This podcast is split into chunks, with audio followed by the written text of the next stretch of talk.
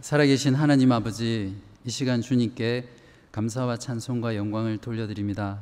하나님 아버지, 오늘 저희들 주의 말씀을 들으려고 합니다. 하나님, 특별히 오늘은 주님께서 주의 말씀을 통해서 우리들에게 죄의 문제를 말씀하고 계신데, 하나님 아버지, 우리들에게 겸허한 마음을 주시고 우리의 마음을 주님 앞에 온전히 내어놓는 시간 될 수 있도록 도와주시옵소서. 주의 성령께서 의에 대하여, 죄에 대하여, 그리고 심판에 대하여 우리에게 드러내신다고 하셨는데, 주의 성령께서 우리에게 있는 주님께 내어놓아야 죄들을 고백하고 주님께 용서받고 회복되는 귀한 시간 될 수 있도록 하나님 아버지 역사하여 주시옵소서. 감사드리며 예수님 이름으로 기도하였습니다. 아멘.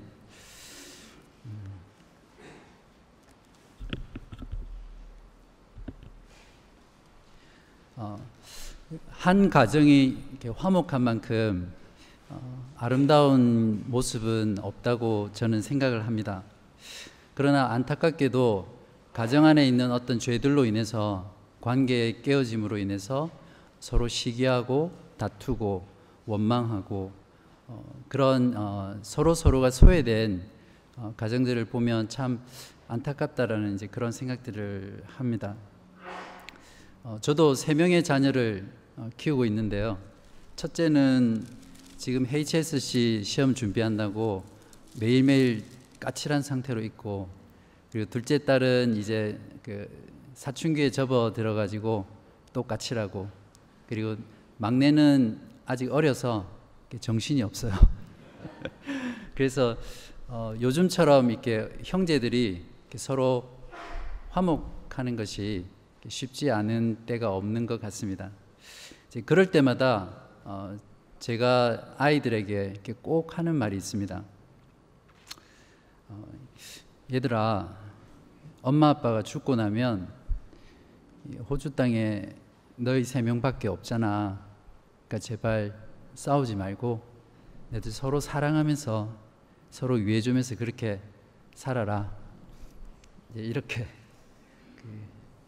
말을 하고 합니다. 하나님 아버지도 마찬가지입니다. 하나님의 자녀들이 서로 사랑하고 서로 섬기고 희생하는 그런 화목의 공동체를 이룰 때 하나님은 참으로 기뻐하십니다.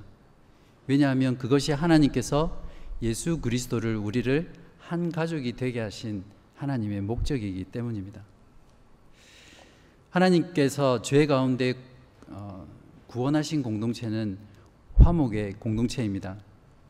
그러나 오늘 본문이 보여주는 야곱의 가정은 죄로 인해 깨어져서 사실상 화목한 가정을 이루기에는 불가능해 보입니다. 42장부터 45장까지는 하나의 단위의 스토리인데요. 하나님께서 요셉이라는 한 사람을 세워서 어떻게 그 깨어진 야곱의 가정을 다시 화목하게 하고 다시 회복시키는지를 그려주는 그런 하나의 스토리입니다. 오늘 본문 42장은 하나님께서 야곱의 깨어졌던 그 가정을 요셉의 형들의 죄의 문제들을 다룸으로써 회복해 가시는 그 내용입니다. 오늘 말씀을 통해서 죄의 문제를 다루심으로써 하나님의 언약 공동체를 하나님께서 어떻게 화목하게 해 가시는지를 여러분들과 함께 경험하는 귀한 시간 되기를 원합니다. 자, 그렇다면 오늘 본문에서 하나님께서는 깨어진 공동체를 다시 화목하게 하시기 위해서 어떻게 죄의 문제를 다루고 계십니까?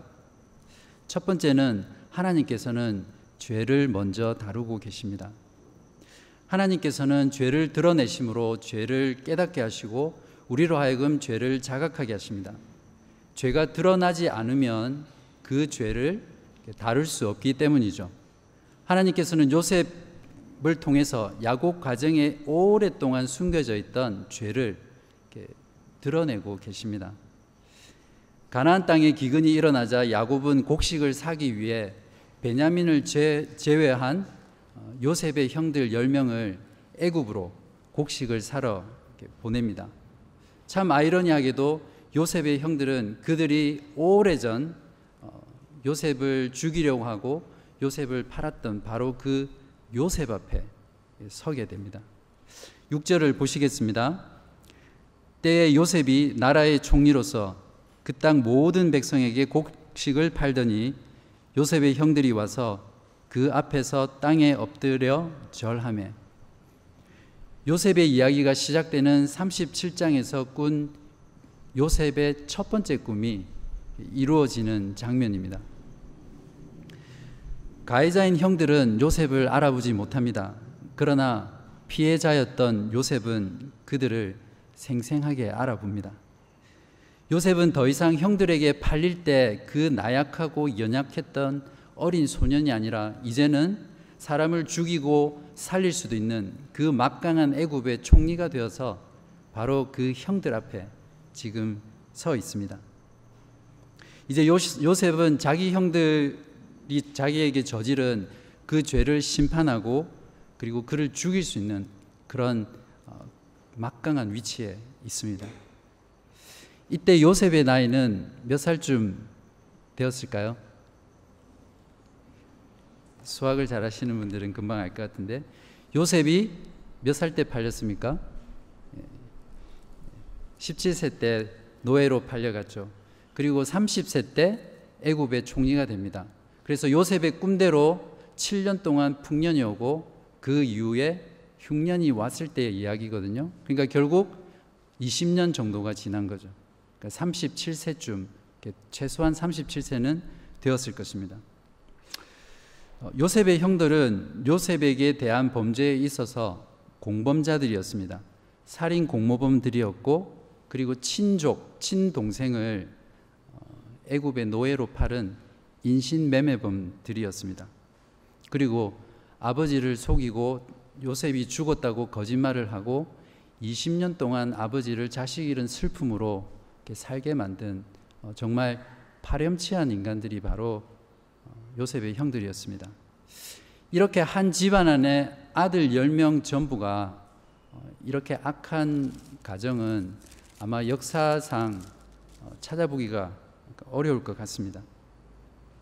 그들은 지난 20년 동안 동생에게 저지른 그 죄를 마음속에 깊이 꽁꽁 묻어두고 살았습니다. 아니, 어쩌면 그들의 양심은 이미 무뎌질 대로 무뎌져서 그냥 죄를 잊고 마음 편하게 살았을지도 모릅니다. 그러나 하나님께서는 이미 공소시효가 지난, 오래되고 그들의 기억 속에 사라져버렸던 요셉의 형들의 죄를 드디어 끄집어내시기 시작하십니다. 아마 하나님이 개입하지 않으셨다면 그들의 죄는 완전 범죄로 끝나버렸을 죄였습니다. 그리고 야곱은 결국 죽을 때까지 자기 아들의 그 죽음을 슬퍼하며 자식을 가슴 가운데 묻고 그렇게 생애를 마감했을지도 모르는 그런 비참한 가족이 되었을 것입니다. 이어지는 본문의 내용을 보시면 요셉은 마치 재판장에서 범민의 죄를 기소하는 검사와 같은 역할을 하고 있습니다. 요셉은 그들을 엄하게 대하며 그들에게 정탐꾼이라는 혐의를 계속해서 그들에게 씌우고 있습니다. 그들은 점점 강도를 더하며 압박해오는 그 요셉의 신문에 도둑이 제발 저린다고 그들의 기억 속에 사라졌던 요셉의 존재를 그들의 입으로 토해내기 시작합니다. 13절을 보시겠습니다.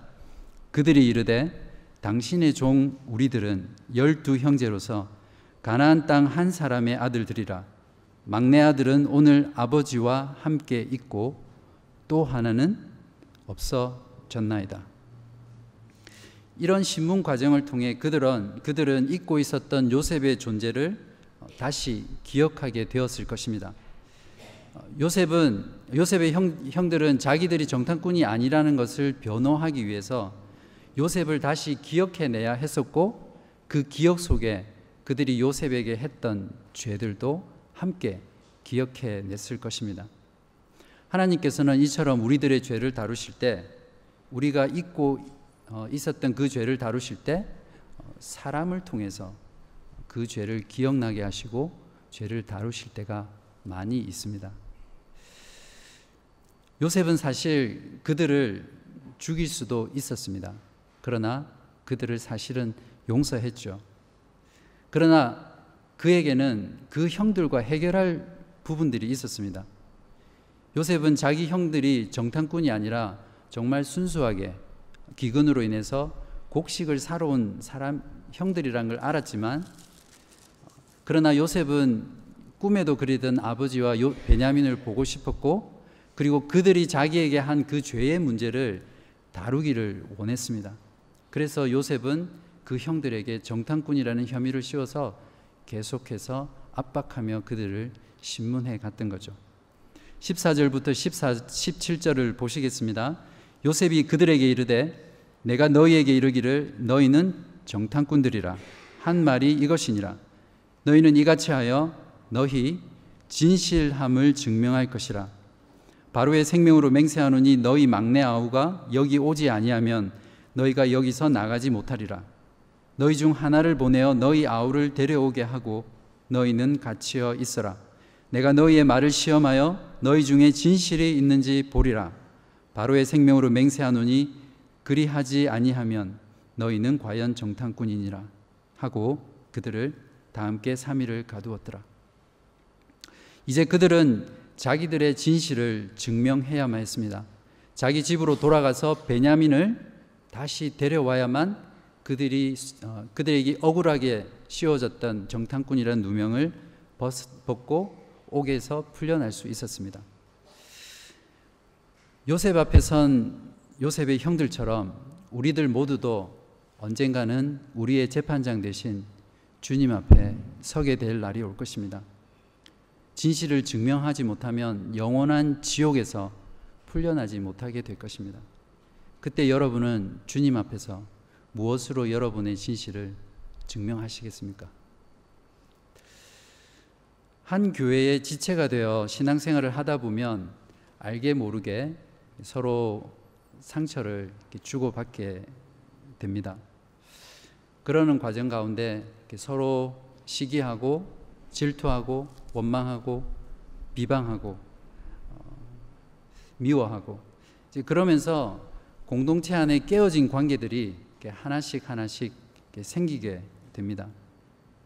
그러다 보면 같은 교회에 다니지만 관계를 피하고 싶은 지체들이 생기게 되고, 그리고 같은 교회에 다니지만 오랫동안 서로 말을 하지 않는 그런 관계들도 생기게 됩니다. 혹시 여러분들 중에는 교우들 간에 말을 하지 않고 계시는 그런 불편한 관계 가운데 계신 분이 있지는 않은지 모르겠습니다. 그런데 참 하나님은 짓궂으시게도 그런 우리들의 죄를 다루고자 하실 때 피할 수 없는 순간에 상대방을 만나게 하십니다. 혹시 여러분들 가운데 이런 경험을 해보신 분이 있는지 모르겠지만, 주일 모임 때 자리를 이렇게 앉기 위해서 무심코 앉았는데 우리가 피하고 싶은 그 대상이 바로 옆에 앉아 있는다든지, 열심히 올해부터는 열심히 봉사해봐야겠다고 해서 어떤 사역에 지원했는데 그 불편한 분도 같은 사역팀에 자원을 한다든지, 저희 남성 수련회 갔었는데 수련회 같은 데 가면 꼭 같이 자고 싶지 않은 그런 분들하고 방이 같이 배정된다든지, 또 같은 그룹에 속해서 말을 하지 않으면 안 되는 그런 불편한 상황들을 하나님께서 가끔씩 만드십니다. 그럴 때마다 당황하지 마시고, 하나님께서 지금 이러한 상황을 통해서 나의 관계 속의 죄를 다루고 계시는구나, 이렇게 생각하고 그 관계의 문제를 가지고 하나님 앞에 나아가시는 여러분 되시기를 바랍니다. 이처럼 하나님께서는 하나님의 구원받은 공동체를 회복하시기 위해, 화목하게 하시기 위해 우리의 죄를 드러내셔서 죄의 문제를 해결해 가십니다. 둘째로, 하나님께서는 공동체를 화목하게 하시기 위해 죄의 문제를 다루실 때 죄를 고백하게 하십니다. 아무리 죄를 깨닫고 자신의 잘못을 가슴 깊이 인정한다 하더라도 죄에 대한 고백이 없다면 관계는 결코 회복될 수 없습니다. 하나님께서는 우리들의 죄를 드러내시고 입술로 죄를 고백하게 하십니다. 특별히 관계 속에서 죄를 범한 대상에게 죄를 고백하고 용서를 구하는 그 과정은 깨어진 관계를 회복하는 데 있어서 반드시 거쳐야 될 그런 필수적인 과정입니다. 오늘 본문 21절을 보시면 요셉의 형들은 이제 생애 처음으로 놀라운 고백을 합니다. 21절을 이번에는 다 함께 읽어보겠습니다. 시작. 그들이 서로 말하되 우리가 아우의 일로 말미암아 범죄하였도다. 그가 우리에게 애걸할 때에 그 마음의 괴로움을 보고도 듣지 아니하였으므로 이 괴로움이 우리에게 임하도다. 이들이 어떻게 이런 죄의 고백을 하게 되었습니까? 그들은 정탐꾼이라는 누명을 쓰고 먼 이국 땅의 차가운 감옥에서 죽음과도 비슷한 그런 공포의 3일을 그곳에서 보냈을 것입니다. 그들은 감옥에서 어쩌면 정탐꾼으로 몰려서 죽을지도 모르는 자신의 삶을 돌아보면서 자기들이 저질렀던 과거의 죄들을 다시 하나씩 떠올렸을지도 모릅니다. 그러는 과정 가운데 20년 전 그들이 동생 요셉에게 저질렀던 그 죄악들, 그 범죄들, 그것들을 하나씩 그들은 생각해내기 시작했던 거죠. 그래서 옥에 갇힌 지 4일 만에 그들 앞에 3일 만에 나타난 요셉 앞에서 그동안 20년 동안 단 한 번도 자기 아버지인 야곱에게조차도 숨겨왔던 그 죄를 바로 피해자인 요셉 앞에서 터뜨리게 되는 거죠.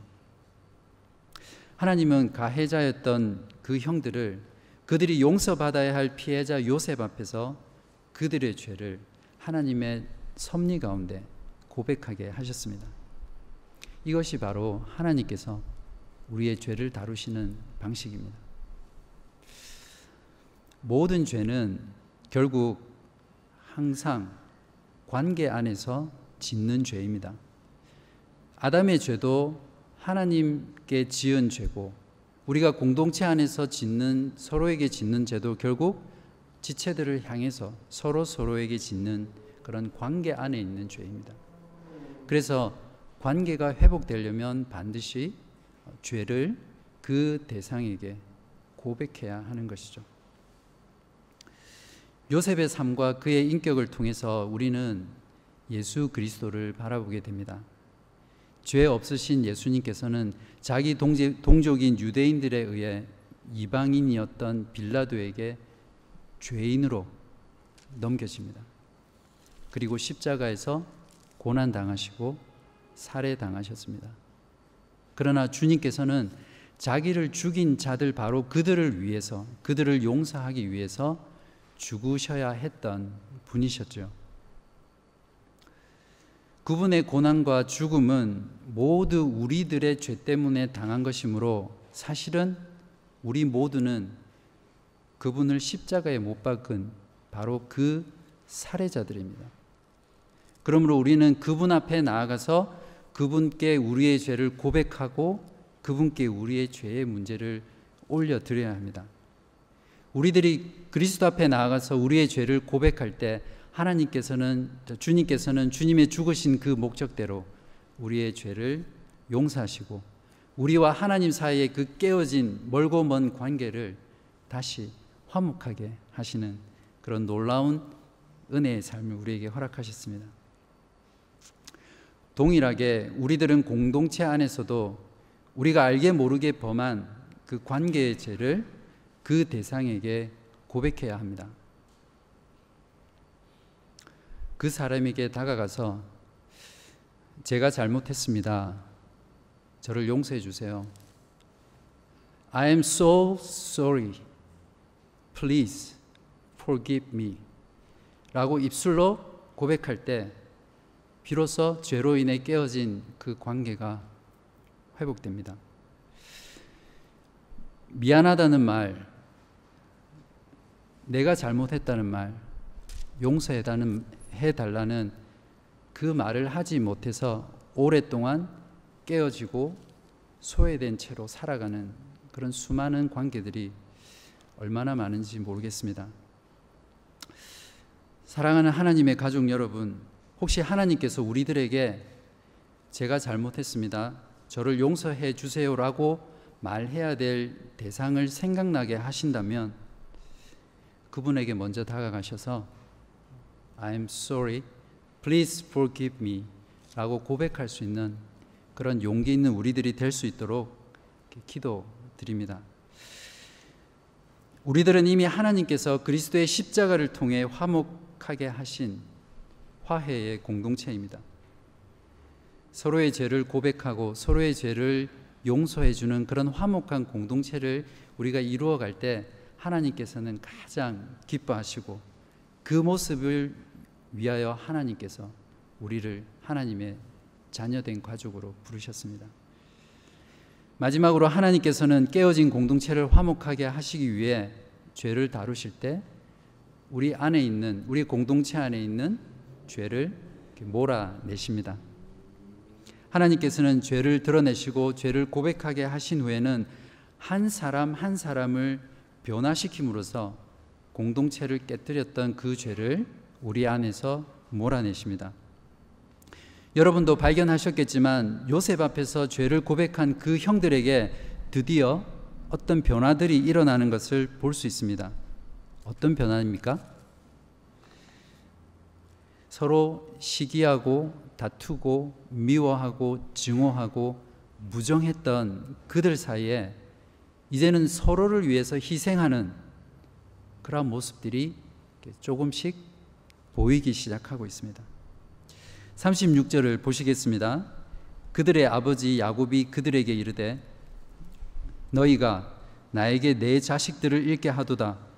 요셉도 없어졌고 시므온도 없어졌거늘 베냐민을 또 빼앗아 가고자 하니 이는 다 나를 해롭게 함이로다.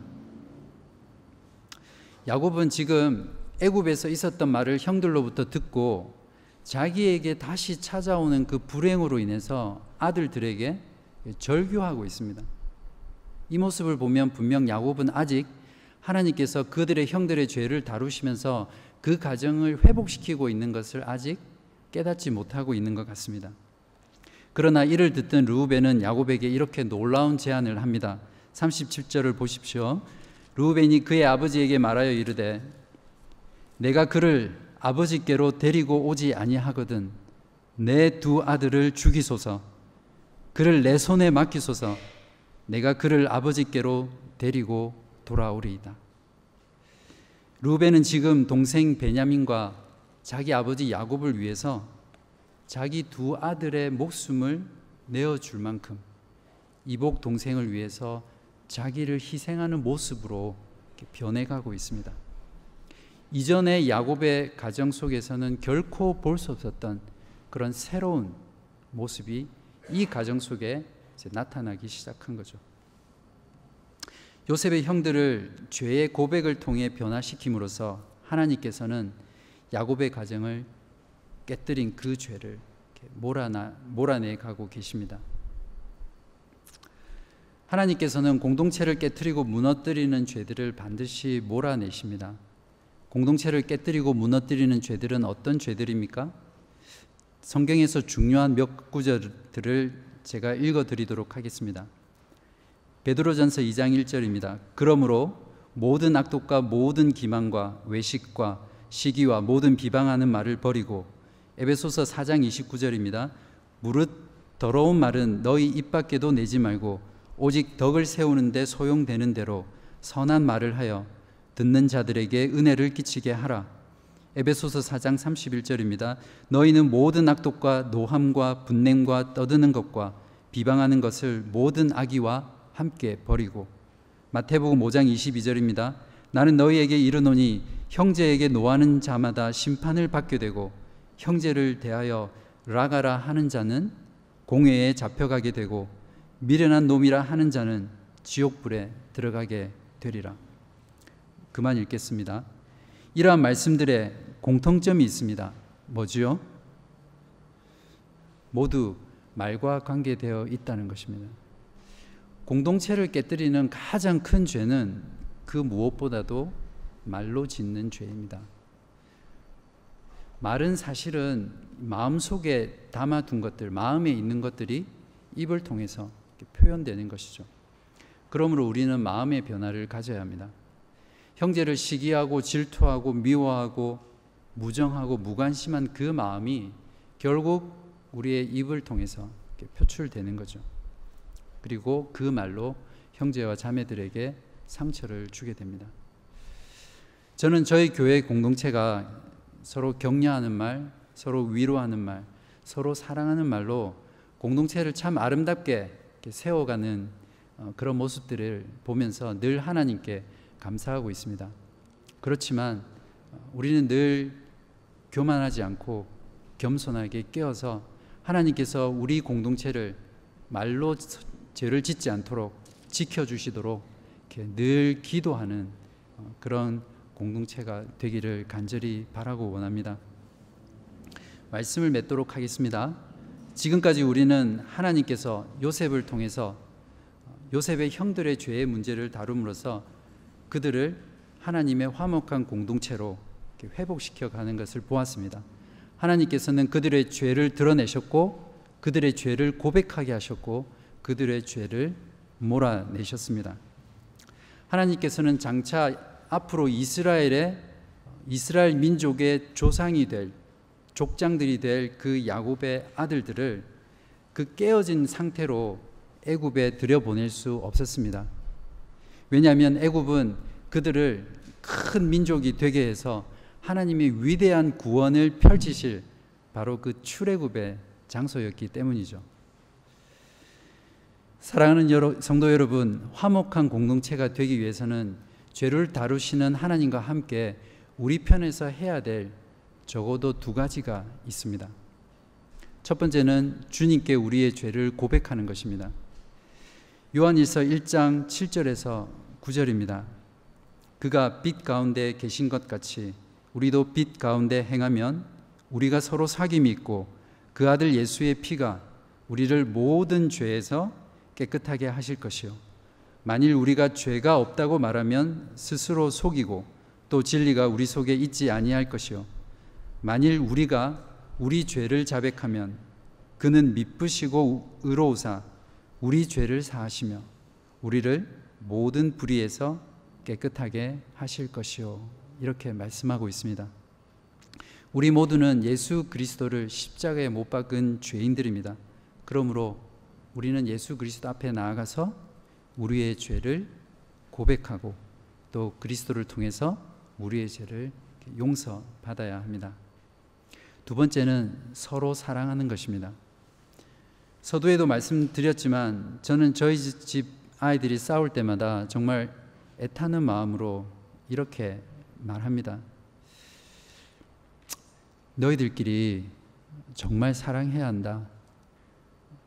엄마 아빠 죽고 없으면 호주 땅에 너희들밖에 없잖아. 오늘 저희 가족 여러 번 죽었는데 마찬가지로 예수 그리스도를 믿는 하나님의 가족인 우리들도 이 죄악으로 가득 찬 세상에 우리들밖에 없지 않습니까? 그래서 예수님도 십자가를 지시기 전에 예수님의 제자에게 이렇게 유언처럼 말씀하셨습니다.